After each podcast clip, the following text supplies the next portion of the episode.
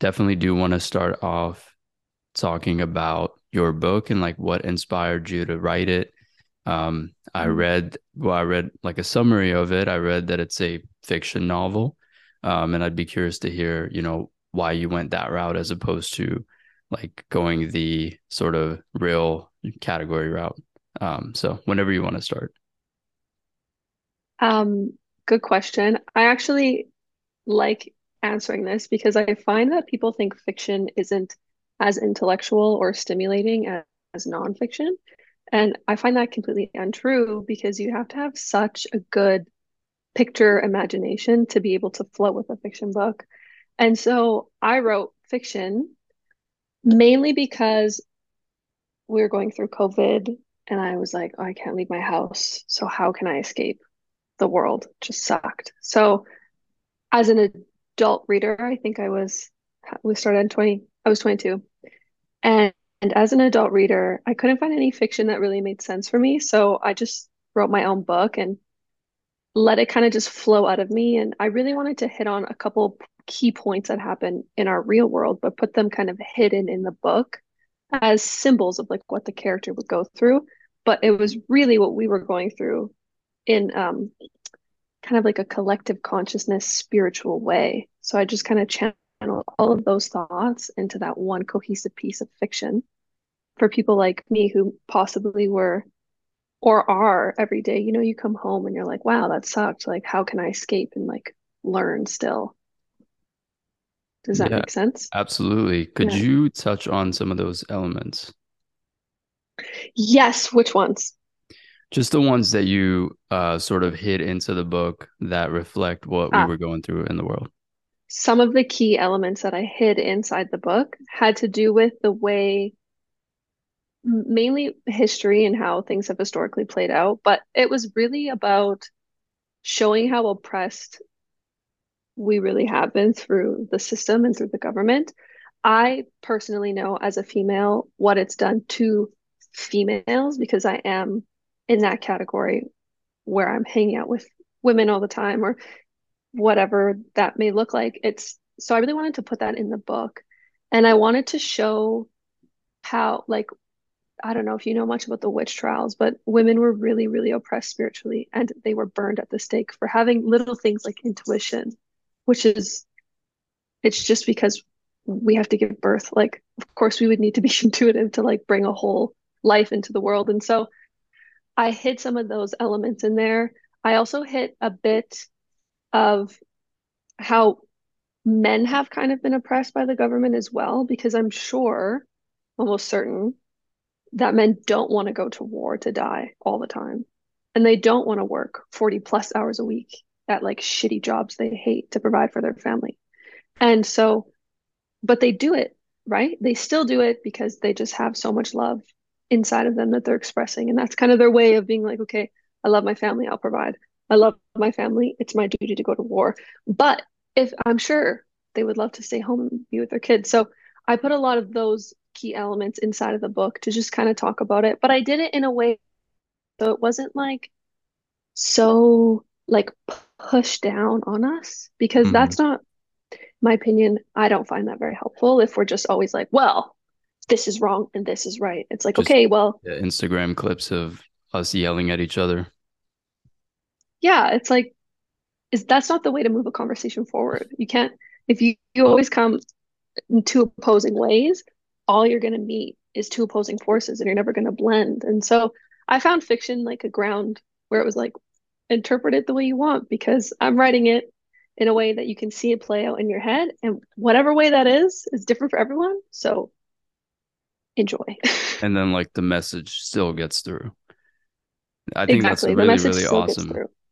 That's really awesome, yeah. Especially given the current like method or form of communication that's primarily valued and celebrated and like rewarded by society, where it's just whoever can say the thing that makes the other party look worse or look bad or like whatever, you know, like just the Instagram clip model of kind of almost like shitting on the other person to make a clip that goes viral or gets views. And then everybody just aligns with that message of, well, yeah, this is why we're superior, or this is why we're more oppressed, or this is why X, Y, and Z. And it's really cool to like throw some nuance in there mixed with the person's own interpretation and imagination, which I think you lose when you just idolize people off of 15, 30-second clips. Totally. And it's not even exercising any part of your brain where you would be like, oh, that's a different opinion than mine. Perhaps I should think about this subject in a multifaceted way. It's always just like, oh, well, I'm right, so I'm going to continue. And the algorithm doesn't help, where it's like, oh, it's just going to push why I'm right. And then our egos inflate in a very negative way, because the ego can be somewhat positive and helpful. But then we're just always like, well, I'm right and you're wrong. And that's how we've become so divided in North America. And I think it's just so silly. And it's obviously like a game where just our minds are being played with. Yeah, 100%. But do you think there's opportunity to stray away from that and kind of go in the direction where people really critically think for themselves, and like we maybe don't reward some of these clips or some of the, and I say clips again and again, because I think that's like the primary sort of gateway into, you know, believing an ideology. I think majority of us are just constantly scrolling. That's how I found out about you, was through a clip, right? And it's like, do we see ourselves as a collective moving away from that? What do you think? It's a very good question. I think as we progress, we will continue to stream and watch clips. And that's just inevitable, because that's just the trendy way. But I think a lot of the things that are coming to surface now are going to change the way people collectively believe in things. So it's almost like, yes, we're going to be watching clips, but now we're going to be a little bit more rebellious. And we're going to see people being like, no, actually, you know what? I don't believe that. And because we have platforms, we can use our voices on, I'm getting so many goosebumps. We can use our voices on these platforms, which are subject to essentially being shown to the entire world, which makes us collectively much smaller, but way more educated as a whole. And so the way that we move now, I think, will be into the light somewhat, instead of, and when I say light, I don't mean like the dark is bad. That's not what I'm saying. I just mean light as in like, we're going to see each other as individuals that we can respect and honor without being like, my opinion is more important than yours. Yeah, that's really, really optimistic. I admire that approach. I think it's certainly not how I view us trending, unfortunately. And maybe my cynicism or pessimism comes from just my environment or experiences, which can certainly shape how you view the entirety of the world, or what you think the world is, just your every day-to-day interactions or whoever you're around, which I think is another like important tangent to maybe go down slightly. It's like really like surrounding yourself with the right people, but obviously right is not necessarily the right word for each person, but just surrounding yourself with people that challenge what you believe, but also make you think about other things, like think about the world in a broader way. And I don't know, I mean, that's a whole deeper layer. And I'm also like straying away from just talking about these things, because I feel like I don't know shit, like I'm still like learning, as we all are. Yeah, but yeah, I'd be curious to hear about, you know, where you think you developed this way of thinking, and where do you think, or and how do you think you maintain this way of thinking, as opposed to going down a certain path where you just believe certain things and just, you know, don't have nuance, like I said, or critical thinking. Right. I think one of the major elements in shaping my identity and my personality and my thought process was actually growing up in Canada. Because I know that people say America is a melting pot, multicultural, blah, blah, blah. But I've been to America a lot, and it is multicultural, but everybody wants to be American there. Everyone's like, I'm American now. I immigrated. I'm American, which is fine. That's the way that they want to live. Great. In Canada, however, it's more of like a stained glass window. So everyone is in the window. Everyone has a significant piece, but everyone looks different, but we all come together. And so all my friends growing up were a different race, a different religion, and they spoke different languages. And so I got exposed very early to a Jamaican household. So I'd hang out with my babysitter who's Jamaican. We'd be eating jerk chicken, dumplings. They'd be speaking patois. I was like, whoa, this is cool. They braid my hair. Then my other friend, her family's from Iraq.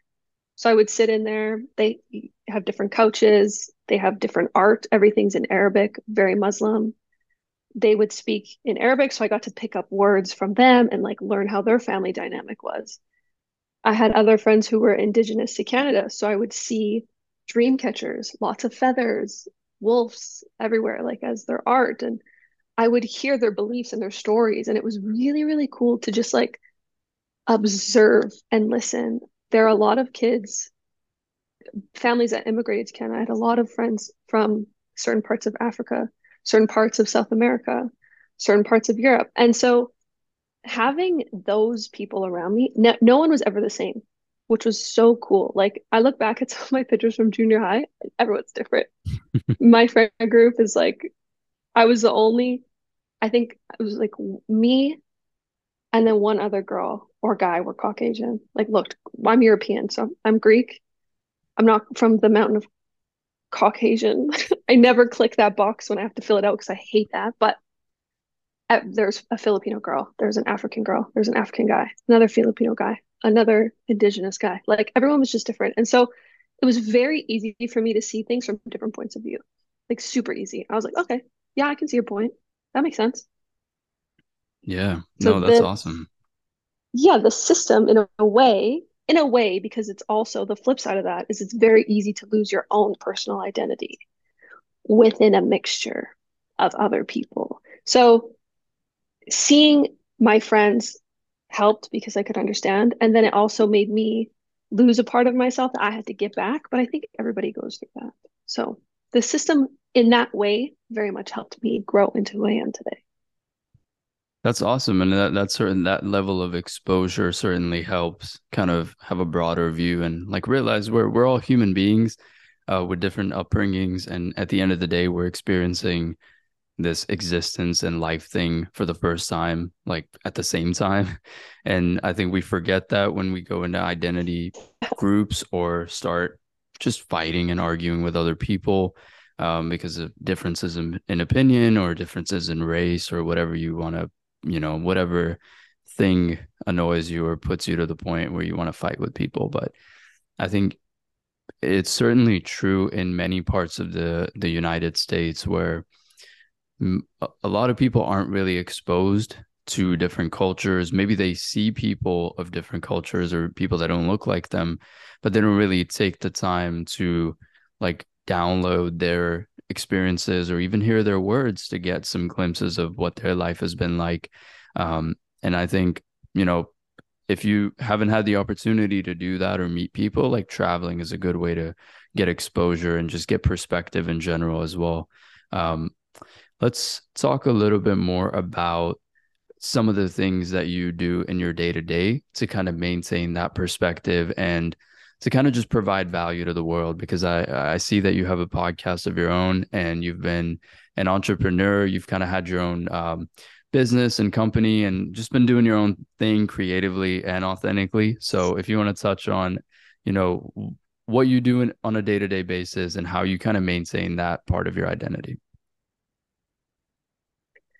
Day-to-day looks different for me because I do, like you said, I do have a lot of creativity. I'm doing a lot of things at once. And so sometimes I feel a little too restless if I'm not doing things that are stimulating. So I'm often just creating. That's literally just what I do. I'm just a creator. So my business is content creation and social media management. I recently went to England actually to meet a client of mine, make some content out there. Then after I flew to Greece, made some content, then to Paris, made some content. So that was very nice for me because I was constantly moving, constantly learning. Other things that I do, even in my city, is I still maintain my friendships. Everyone's different.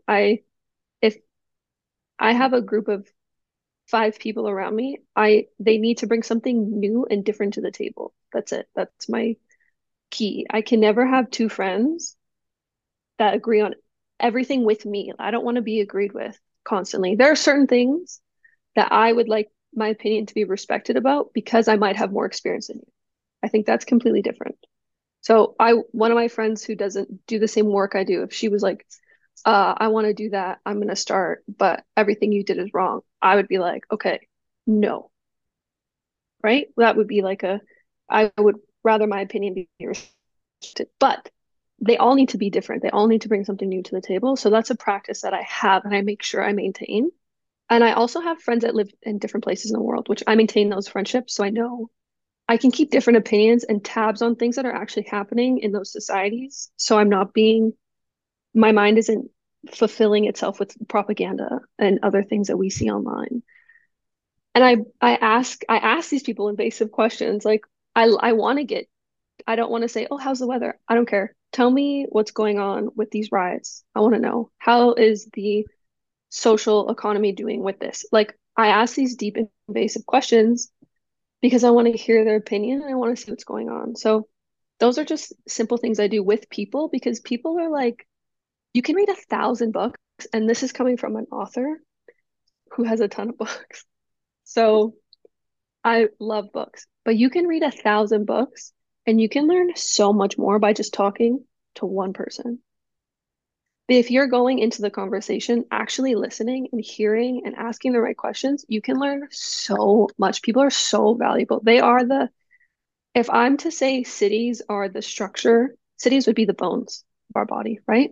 People are the veins. They run through. They make sure everything is getting to where it needs to be. A city without people would be desolate and boring and no character. It would be nothing. So I make sure above everything that I maintain the people in my life. Those are the most important. That's really, really valuable. I think to add to that, let's say you find yourself being an introverted person who doesn't really have a social circle.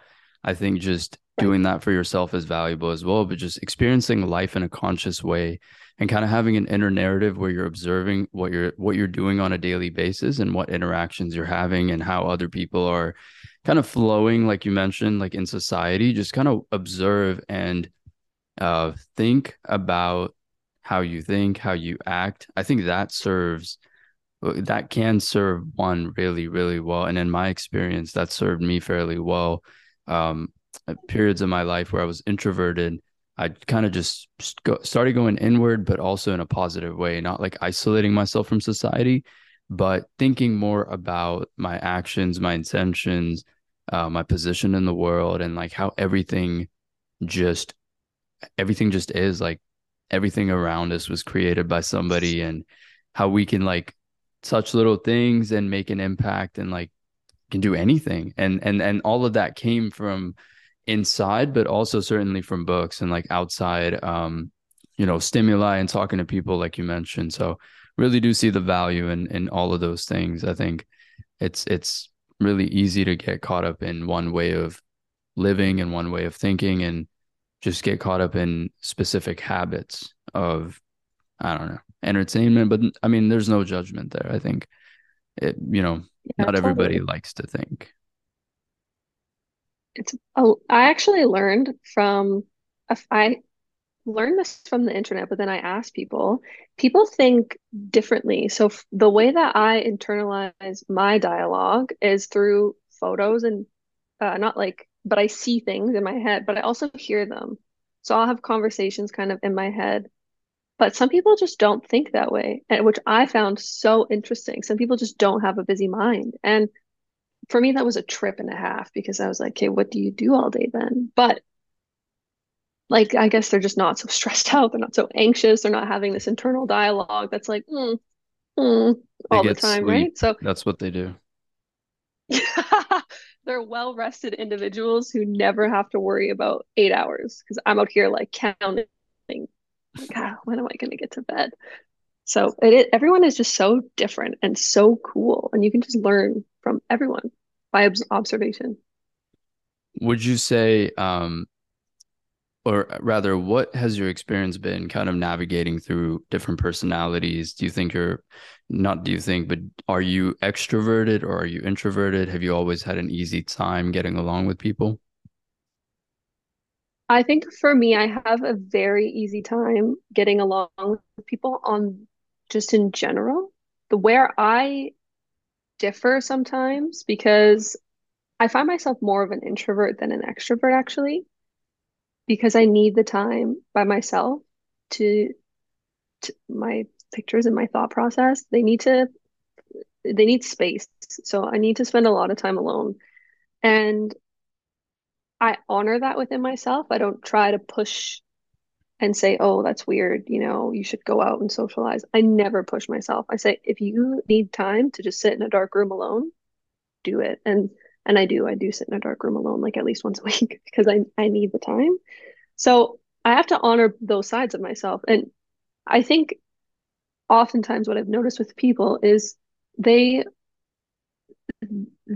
believe that they need to be someone else according to what other people want from them.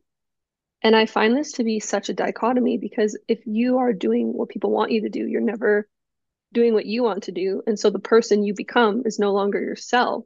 And so who do they love at the end of the day? They love this fiction character that they've made up of you, that they've projected onto you. And so something that's really important for people to understand is it's okay to be yourself. It's okay to sit and read a book if that's what you need. It's also okay to go out and socialize if that's who you are and what you love. So whatever you feel is fine. Just find a good outlet for it, because of course there are negative outlets and there are certain things that are more harmful than others. Like I was actually trying to pull data from observations of what makes people creative and what makes us want to go out into the world and show up. And I think a lot of creative people who haven't found an outlet start to cave in on themselves. So I don't know if you've noticed this with artists, but I think that the less time we spend with an outlet, so whether that's writing or reading or painting or drawing or singing or dancing, whatever, it could be literally hula hooping, soccer, whatever. The less time we spend doing those things that make us feel in that flow, in that creative state, the more I think we collapse in on ourselves and become depressed. And I think this is where a lot of like addiction comes in. This is where a lot of anxiety starts to come up. So it's really important for us to A, honor ourselves, see what we really like to do, honor our time with friends or honor our time by ourselves, and then find something that we can bring out of ourselves if we have that innate drive to create. Because that one, I've noticed, will just rip people apart. I think absolutely. I kind of skewed off topic there, but... No, you're totally fine. And it makes sense. Like, I think a lot of us lose that as we get older. I know endless amounts of content out there talking about the childlike spirit and like retaining your childhood self. But it's really, really true. I think in my experiences, the older I'm getting and, you know, even the more successful I become, I realize like I had to put in work to be able to afford my childhood self again, to be able to like buy time to do the things that I really want to do. I had to give up time in the short term or whatever timeline of, I guess, work you want to view it at. And I think majority of people aren't able to get to that point because they get in these habit loops driven by their own negative inner narrative. And it's just their inner self screaming like, hey, this is not what we're meant to be doing. Remember when we used to do this and like this and it was effortless. But to cope or to compensate for the lack of that outlet, we can get in these negative habit loops and negative spending patterns that just keep us hooked in that whole cycle of, oh, I just need to trade my time for money. And eventually I'll have the ability to be quote unquote free. And that's why I admire people that take risk and say, you know what, I'm just going to do my own thing. And even if I don't make as much as I would being in a corporate position or X, Y, and Z, which by the way, some nuance there, like being in the corporate world isn't necessarily bad either. You can get stock options that can allow you to buy freedom in your 30s. And that's something that's often overlooked. But the point is like, people that take that risk, and a lot of us have taken that risk in recent times, at least, given, driven by the pandemic, I think find that we're not just meant to be doing this shit. Like, we're not just meant to be doing what we think we are. And you, to my knowledge, have been doing this since 2014. I think I read that's when you started your company, your marketing company. But do you have any experiences before that? Or, if you could recall, what kind of drove you to the point of saying, I don't want to, this is an assumption. I'm not sure if you have a corporate job or anything, or what your upbringing's been like, but what drove you to the point where you didn't want to, I guess, do that? I had a very interesting childhood. So my family was very broken and very divided. And my parents, they split up before I was born. Neither of them had stability, stable jobs, stable finances. I grew up in government housing here in Canada. So it's where the government funds most of your housing. So you pay like very cheap rent because you don't make a lot of money. So she was on welfare when I was growing up, and there were, I had to get clothes from other people donating to me. Sometimes we wouldn't have like a ton of food at home. Every time I played a sport, my mom would have to like work a casino night, or, just find funding somewhere and hope someone would help. Like, so the opportunity of school and university to me never seemed very feasible. I didn't, no one in my family really went. Only like one person that I know in my close related family went to university. The second one was, it's so expensive, and I couldn't even fathom how much I would have to work to get out of that debt or even sustain myself in a university. And so when I turned 17, I decided that I wanted to model, and I was like, I can do that. I can model. So I was in high school still. I had a couple jobs. I was working because we were poor and I needed to make money to buy lunch and stuff. I started working as a model. I just called every agency ever, got signed, started hustling that way. And then it kind of evolved into a point where I understood how to look nice on camera, but I also understood how to make things look nice on camera, which, as social media evolved as well, because Instagram kind of came out and was getting popular, I was like, oh, this is a great tool to like show off my skills.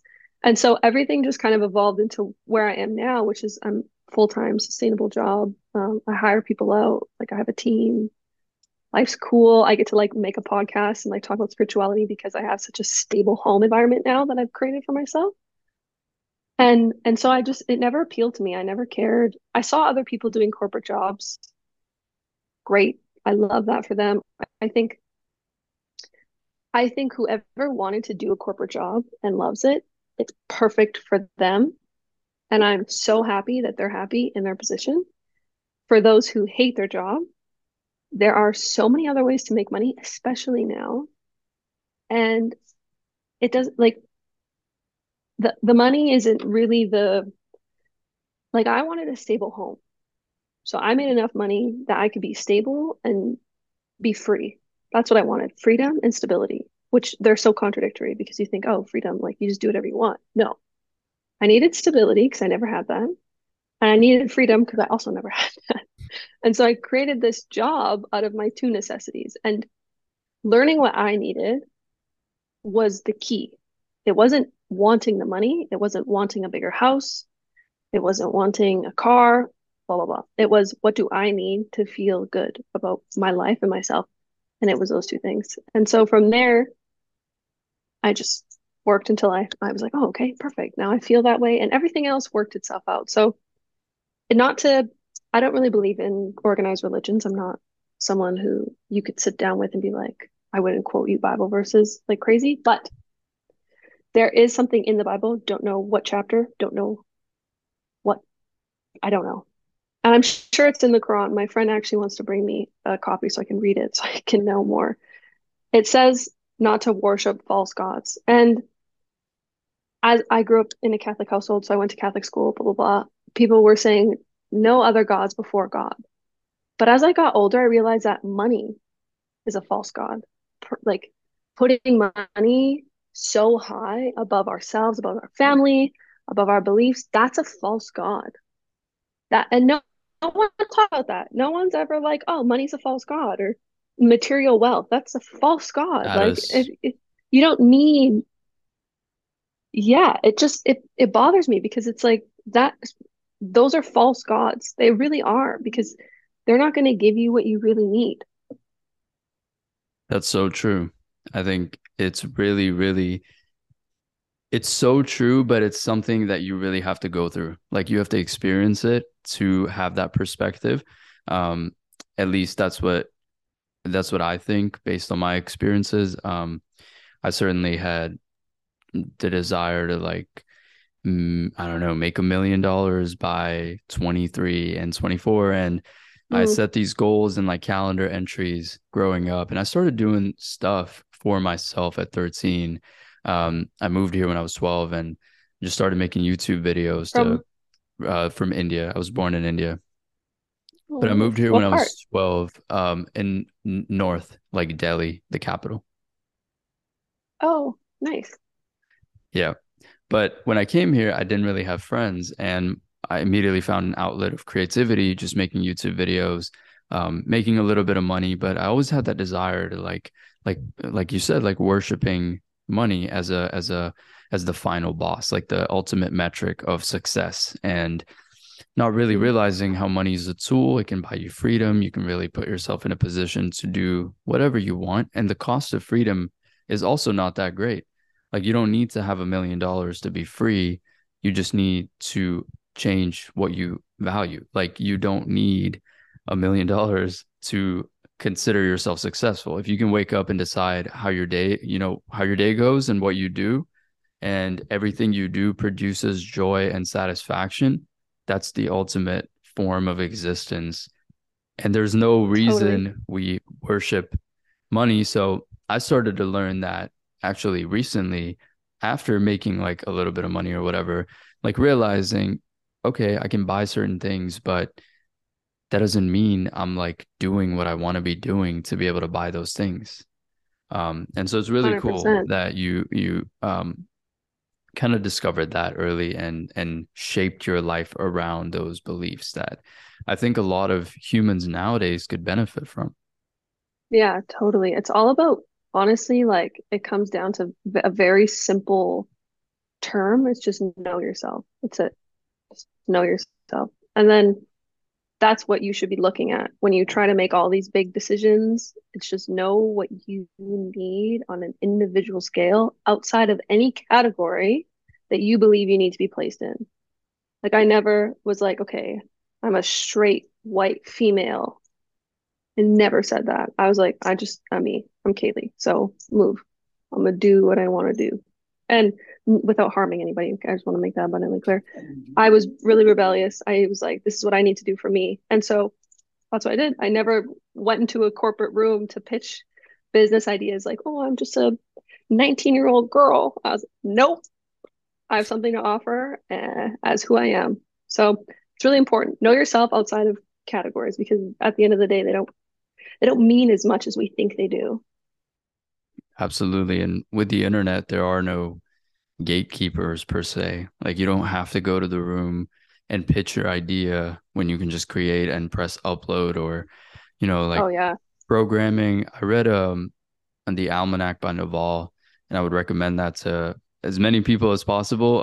It talks a lot about, you know, kind of shaping your life around the pursuit of freedom and not the pursuit of wealth, although wealth is the ultimate gateway to freedom. But like we mentioned, that you don't have to have, like, wealth can be a subjective term per se.